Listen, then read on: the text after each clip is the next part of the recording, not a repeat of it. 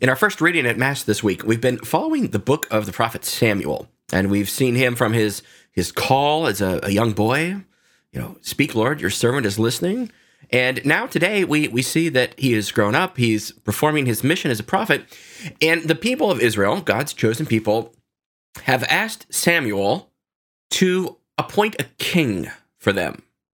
Now, on the surface, that well, that might not sound so bad. They're a, a becoming a, a more important nation, and so they, they should have a leader.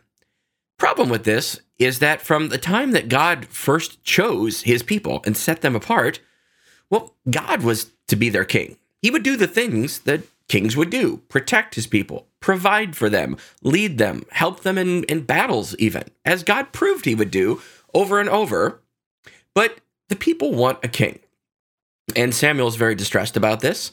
And we have this very personal first person response from God who says, No, it, it's not you they're rejecting, Samuel.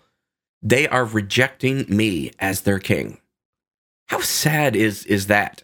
To realize that in, in asking for an earthly king, God Himself, in, in you know, human language, granted, sounds sad. They're rejecting me as their king. Well, what what is it that the, the people want in a king? Well, Samuel warns them that well, if you, if you have a king, he's going to be corrupt like every other leader in the history of the world. He's going to take your sons and put them in his armies, his daughters to serve at his palaces. He's going to tax you, take your money, all these things that we hate about politics. Well, Samuel says that's what's going to happen if you get a king. They're like, no, uh, you're wrong. It's not going to happen. And then perhaps one of the, the saddest lines ever. No, we too must have a king so that we can be like other nations. Wow. That is one of the most in, insulting things that God's people ever could have said to him and shows just how ignorant they are of the special call that they have. They are chosen by God precisely to be set apart from other nations. Their whole mission in life is to not be like other nations. They are to be God's chosen people. They are to act in such a way that other people, the other nations, will come to them. That, that's the whole meaning of Epiphany. As I, I said yesterday, these are the days after Epiphany.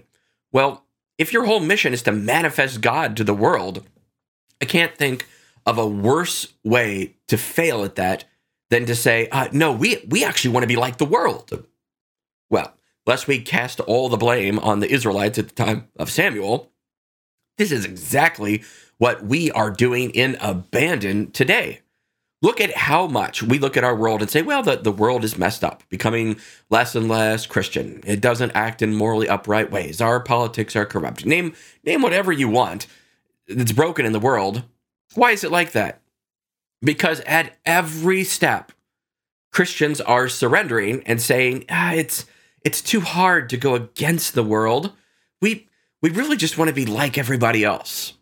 Now, that that was certainly not the case in America uh, when Catholics first came to this country. Uh, we knew that that we were were different, but we we wanted to get a seat at the table. Well, the problem is now we've got it. Now Catholics not only fit in in America, we fit in so well that you can't even distinguish Catholics from anybody else. You look at abortion, contraception, divorce, name it, Catholics look like everybody else. And that is an utter failure of our mission. Like Israel of old, we are chosen to be set apart. If we really live the Christian faith, especially as Catholics, we stick out. We're not like everybody else. We break the mold and say, this is how God calls us to live. And so we're going to do this. And who cares if the rest of society follows? How are you doing on that? Just ask yourself how many things you're doing, you're like, ah, I don't even know why we're doing this. I don't even like this, but everybody else is doing it. So I, I guess we have to.